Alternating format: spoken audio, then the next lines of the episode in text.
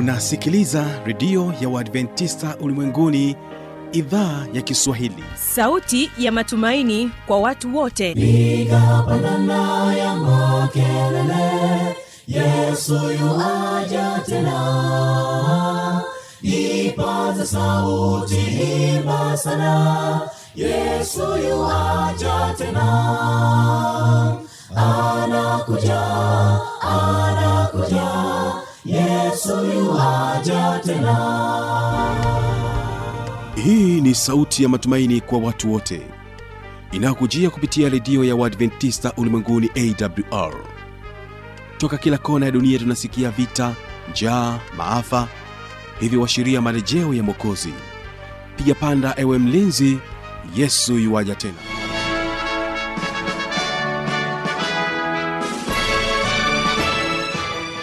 mara nyingine tena unaendelea kutegea sikio idhaa ya kiswahili inayopatikana katika masafa mafupi ya mita bendi 25 lakini pia tunapatikana kupitia tovuti ya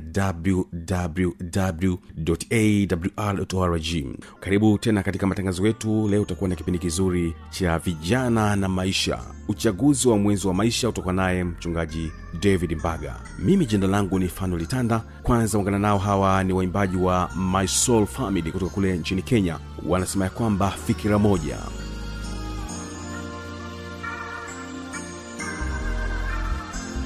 Fikira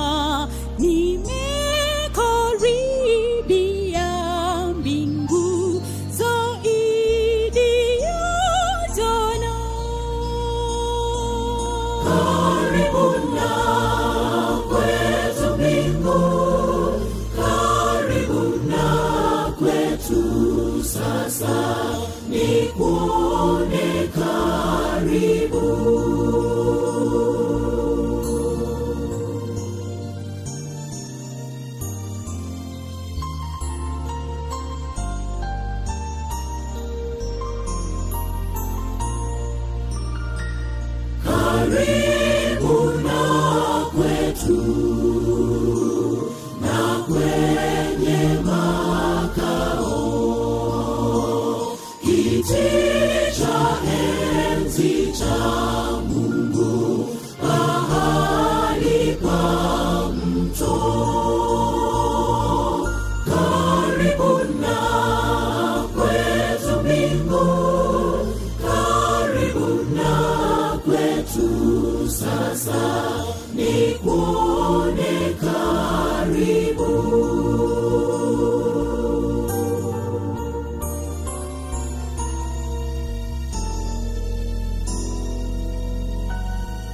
Kamilisha Yesu. Kuamini kwangu. Nikifika mwisho wangu nikuone karibu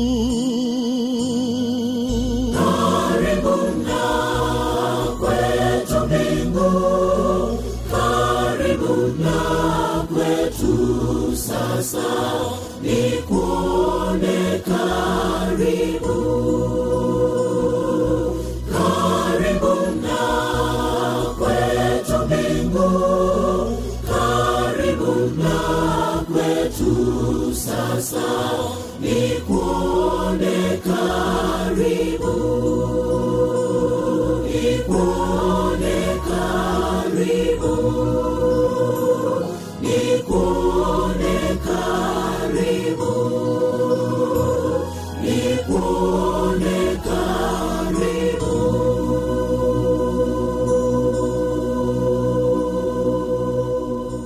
asante sana fikira moja my soul family kutoka kule nchini kenya. Moja kwa moja mpendo wa msikilizaji ni kukaribisha katika kipindi kizuri cha vijana na maisha uchaguzi wa mwenzi wa maisha. Katika sehemu ya kwanza huyu hapa mchungaji david mbaga.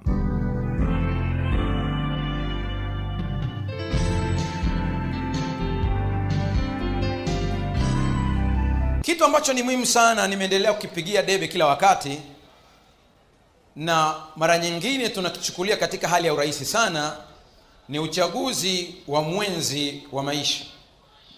Ni kitu muhimu sana sana maishani. Cha kwanza kabisa ni kumchagua yesu cha pili ni kuchagua mwenzi wa maisha.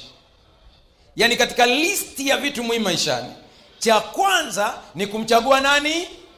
Yesu. Cha pili ni nini kuchagua mwenzi wa maisha. Kwa sababu unachagua kitu ambacho unadumu nacho siku zote.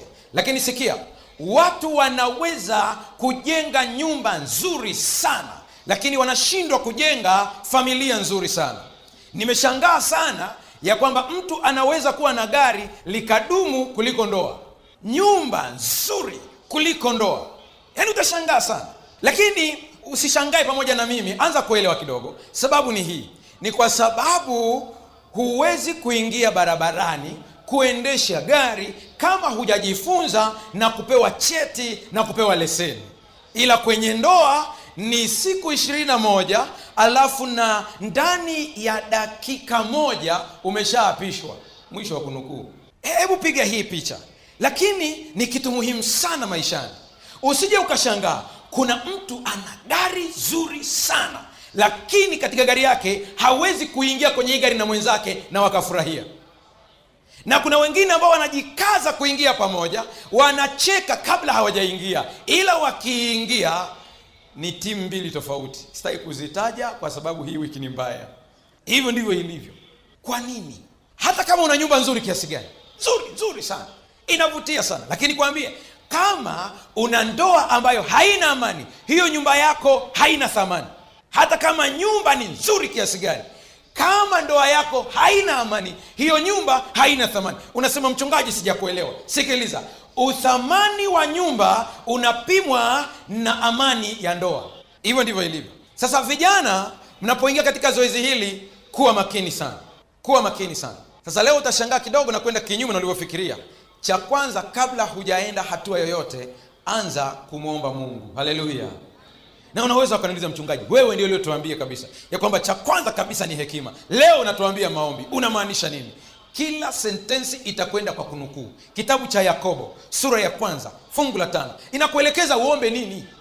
Kwa sababu unaweza ukadhani unaomba kumbe unachokiomba sio. Kitabu hiki kinakueleza kwamba uombe nini? Sikiliza maneno haya.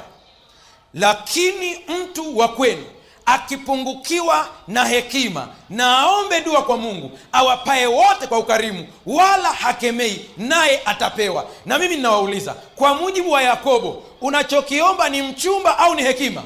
Narudia tena alichosema yakobo uombe ni mchumba au ni hekima? Unajua hata kuomba inatakiwa ujue kuomba. Ndio maana nikaandika kitabu kinaitwa siri ya maombi yaliyojibiwa. Siri ya maombi yaliyojibiwa. Kuna vitu sio vya kuombea na vingine unajikuta unaomba vibaya. Sasa kuna wakati wewe unaomba mchumba kumbe mungu anataka uombe kitu gani? Hekima. Wamepiga magoti "Ee mungu nipatie mchumba mungu nipatie mchumba. Sasa mungu naye anaangalia mi huwa sigai wa mimi nachogawa ni hekima. Tena nasema na aombe. Alafu anasema huyu mungu ambaye unamuomba anawapa watu wangapi wote. Usije ukashangaa kuna lijamaa haliendi kanisani lakini lina ndoa nzuri kuliko unayesali kila siku. Haya yapo hayapo kwako lesoni nasomwa kila siku. Lakini mara baada ya kumaliza lesoni mkiingia chumbani inaanza upya ligi kwamba baada ya ibada ile kesi yetu iendelee na unakuta mwingine hata hizo lesoni zinazoendelea hapo ndani hasomi kwa muktadha. Akipewa kuongoza lesoni anatumia ndicho kipindi cha kuondoa dukuduku lake. Somo alihusu kabisa hayo mambo kabisa lakini anachomekea mwandishi katika wiki hii amekazia. Amekazia nini? Anatafuta kapointi ambako anaona haka ndio mume wake hayumo vizuri au mkewe. Ikimshinda kwenye kuchangia ataichomekea kwenye ombi. Usimpe aombe. Vijana tafuteni hekima kwa mungu. Haleluya kizazi cha leo kina kina hatari moja ambayo natamani kuiongelea kidogo kwa dakika chache. Hatari kubwa sana. Leo kwa sababu tuna mambo ya ya kimitandao tunaangalia uh, masomo mbalimbali katika youtube unaangalia kwenye televishen unaangalia wataalamu wa saikoloji mbalimbali wanaoongea duniani. Nataka nikuambie sio kila mtaalamu wa saikolojia anayeongea anaongea kitu sahihi. Wengine wanakuongoza katika kitu ambacho kinaitwa kujitegemea mwenyewe kuliko mungu. Yaani anataka kuonyeshe kwamba kila kitu ni wewe ni wewe ni wewe ni wewe ni wewe na mungu hayupo. Ni uongo mkubwa. Pasipo yesu hatuwezi neno lolote. Hata hii hekima nayoisema hapa lazima itoke kwake. Ili baadaye ukiona matokeo mazuri ukiona ndoa yako iko vizuri ukiona umepata mchumba mzuri acha kujisifia mwinue yesu aliyekupa hekima yeye ndiye mgawaji. Cha kwanza kabisa kijana hatua ya kwanza inaitwa tazama. Ziko hatua nyingi ziko. Wengine wana hatua saba wengine wana kumi wengine wana ishirini. Mimi zote nimeziweka katika hatua chache tatu tu. Kwa hiyo ukisoma kitabu kingine wakuta hatua saba za kufikia ndoa. Usishangae ni staili ya mwandishi. Mimi nimeona nikupatia saba kichwa chako kitasahau nimezichukua ziwe tatu. Hatua ya kwanza inaitwa tazama. Hii ni ya muhimu sana. Hatua hii pale ambapo unatazama bila kuongea. Haleluya. Vijana mpo? Unatazama bila kuongea. Ya, yani twende tu kwenye ukweli. Huwezi kukurupuka tu. Mwandishi mmoja wa, wa, wa vitabu vya mahusiano ambaye pia ni mwalimu wa masuala ya ndoa ni Mr. and Mrs. Omesa wameandika kitabu chao kinaitwa window shopping yaani anakuambia kuna wakati wa window shopping unaenda tu unaenda tu na unaangalia angalia tu vitu pale unaingia unatazama tu unatazama unatazama. Ndipo unaanza kujua kumbe hii inauzwa shilingi fulani kumbe hii shilingi fulani. Ila hununui umekuja kuangalia. Nimewaambia hivi usikariri. Si kwamba wavulana wote wako mwanza mjini. Nimewaambia kuna wengine wako shinyanga wengine wako kahama. Fanya window shopping nenda ukatazame. Acha kuganda sehemu moja umeganda hapo namuuliza eh, vipi? Asa, ah, hawapo kabisa. Sioni. Sioni. Huoni kwa sababu umebakia pale pale ulipo. Nenda roria. Fanya window shopping kidogo. Angalia angalia. Angalia angalia. Usipapukie. Unajua swala la uchumba sio kitu cha kurukia tu. Hapana. Lazima ufanye window shopping. Lakini tuangalie sifa za ujumla.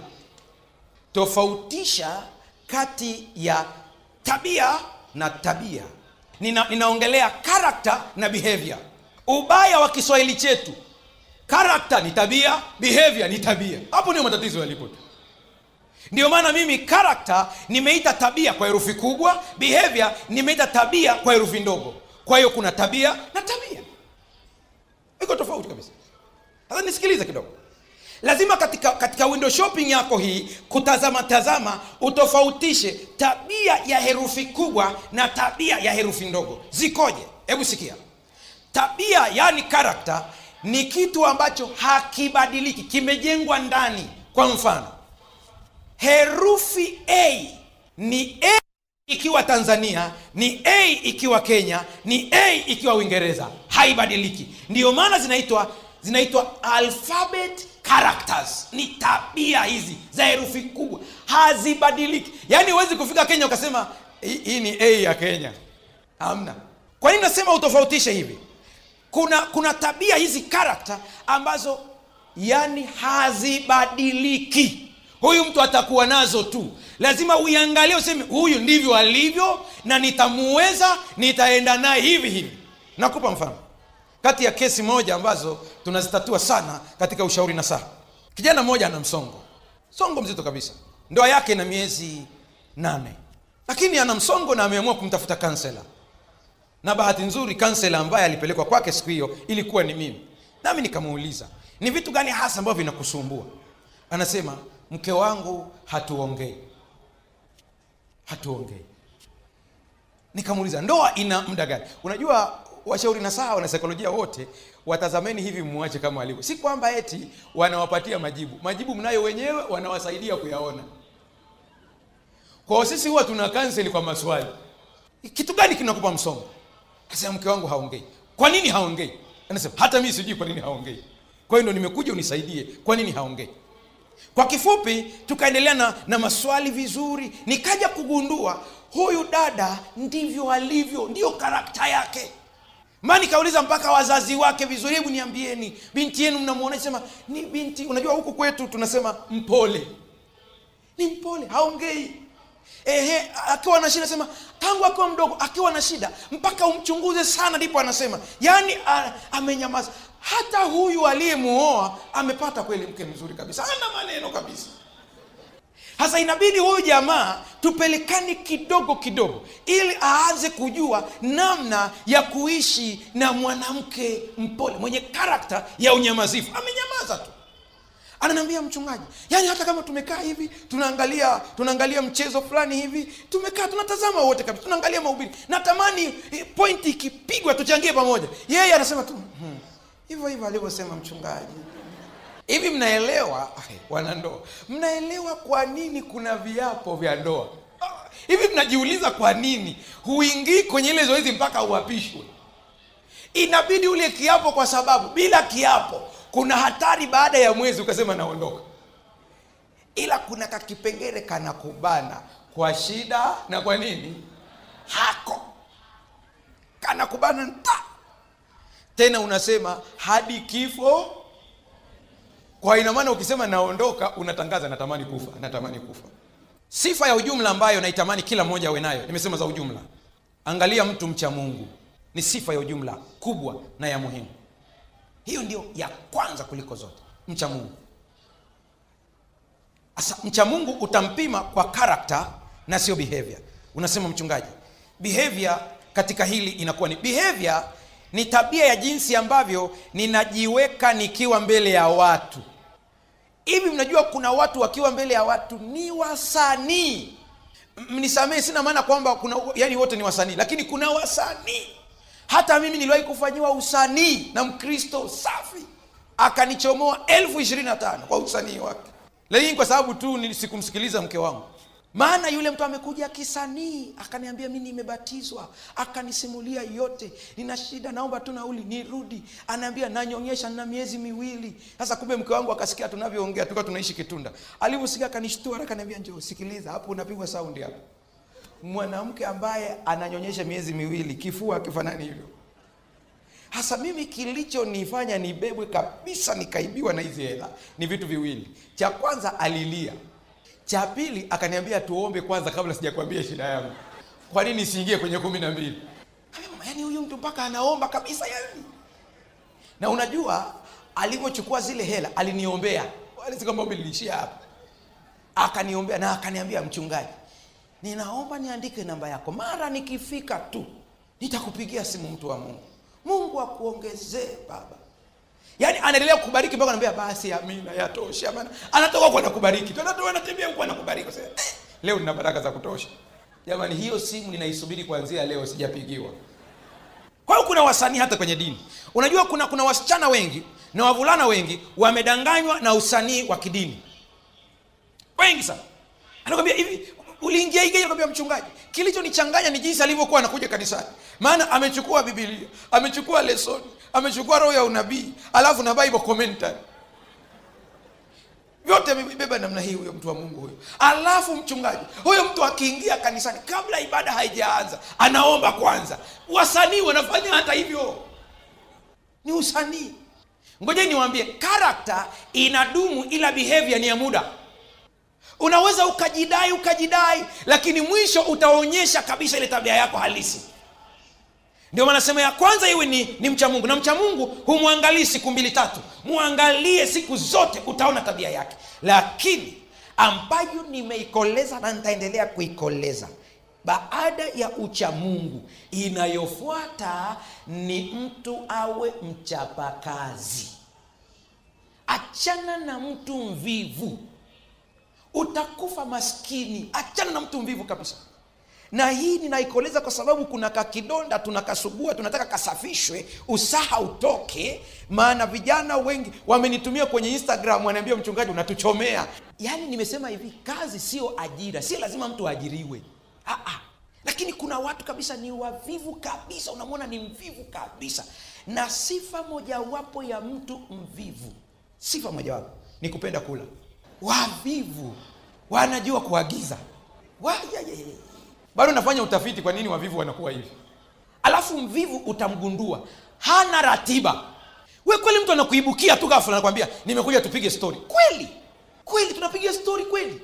Mtu mnaongea naye kwenye simu kama kuna sehemu tunapoteza muda ni kwenye simu na wavivu wengi ndivyo walivyo. Anapiga simu. Baada ya kuongea pointi alo ujambo kabisa? Sijani habari za siku? Nzuri.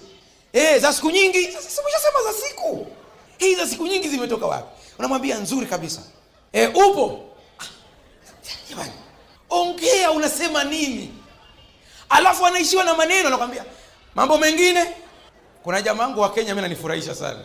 Huyo ndiye amewakomesha watanzania. Ukimwambia mambo mengine anakwambia yakiwepo nitakwambia. Uvivu. Kubagua kazi. Mtu anataka pesa rahisi rahisi tu hakuna pesa rahisi. Pesa utaipata kwa kazi. Mtoto wetu wa kwanza ninaanza kumfundisha kazi akiwa mdogo.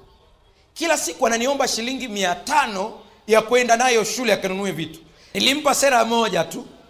Kila akija kuomba mia tano huwa ninamuuliza ulifanya kazi gani? Na pale kwetu tuna kazi tuliyompa ya kumwagilia bustani kwa ili apate mia tano lazima aje aniambie nimemwagilia bustani. Na nauliza wale wadada pale nyumbani niambieni junia amemwagilia? Wakiniambia ndio. Namwambia mia tano yako hii hapa. Nataka akuwe akijua hakuna hela ya bure. Ili upate hela lazima ufanye nini? Kazi. Hasa we shida mtoto wake akiomba mia tano chukua mwanangu. Unasema ndio kumpenda unamharibu. Mfundishe kazi nyie mnakumbuka vizuri hapa nikiwa hapa niliwaambia mimi nimeuza mpaka karanga na kufunga kwenye nailoni. Usinione hapa nilipo napika chapati. Skonzi ndio usiseme. Ingewezekana ningeziandika tbs wafundisheni watoto kazi. Na zinaanzia pale nyumbani. Mwandishi mmoja ambaye nampenda sana ni mshauri wa familia pamoja na vijana anaitwa Ellen White anasema kwenye kitabu chake cha mashauri kwa wahudumu anasema vyovyote vile mtu anavyoweza kusemwa ni mtu mzuri ni mwenye upendo anavutia. Lakini kama haiwezi biashara yake mwenyewe anasema katika maswala yanayohusu pesa huyo ni mtoto tu. Yaani hata kama ana ndevu ni nani? Ni mtoto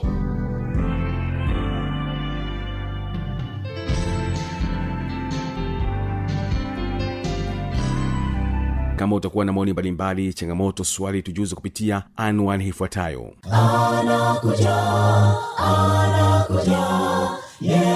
Yuaja tena. Na hii ni awr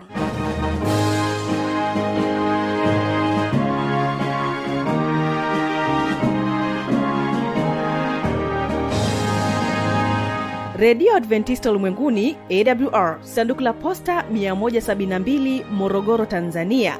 Anwani ya barua pepe ni kiswahili at awr org.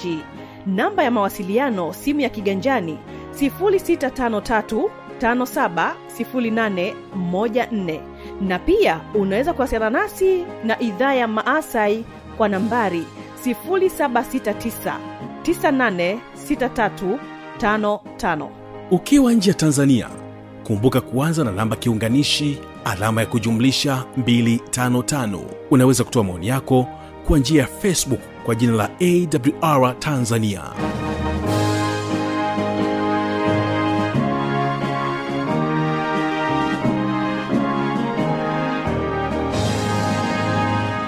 mpendo wa msikilizaji mimi jina langu ni fanuel tuweze kuonana tena katika siku ya kesho. Ninakuacha nao hawa ni breath of praise kutoka kule nchini kenya. Wanasema kwamba miguuni pake yesu.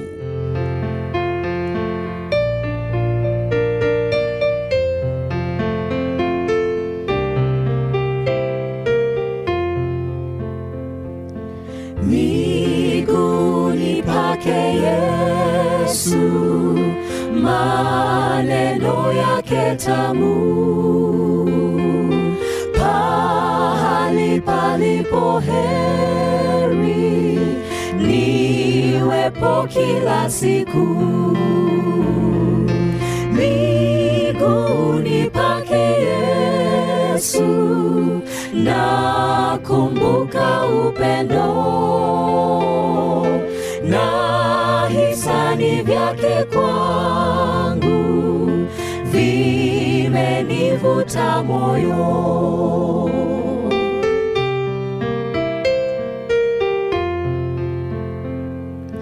Miguuni pake Yesu, hapa pahali bora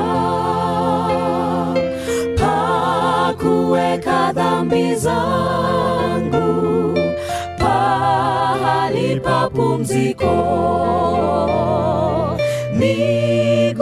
miguuni pake Yesu. Nakumbuka upendo. Na hisani vyake kwangu vimenivuta moyo.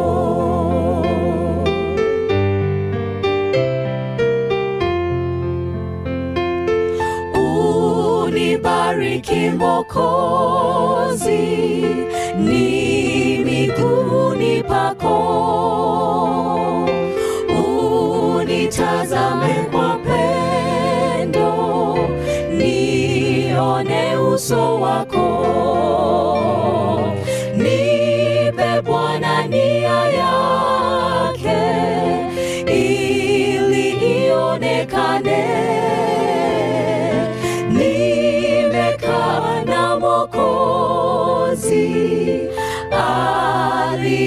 haki yangu.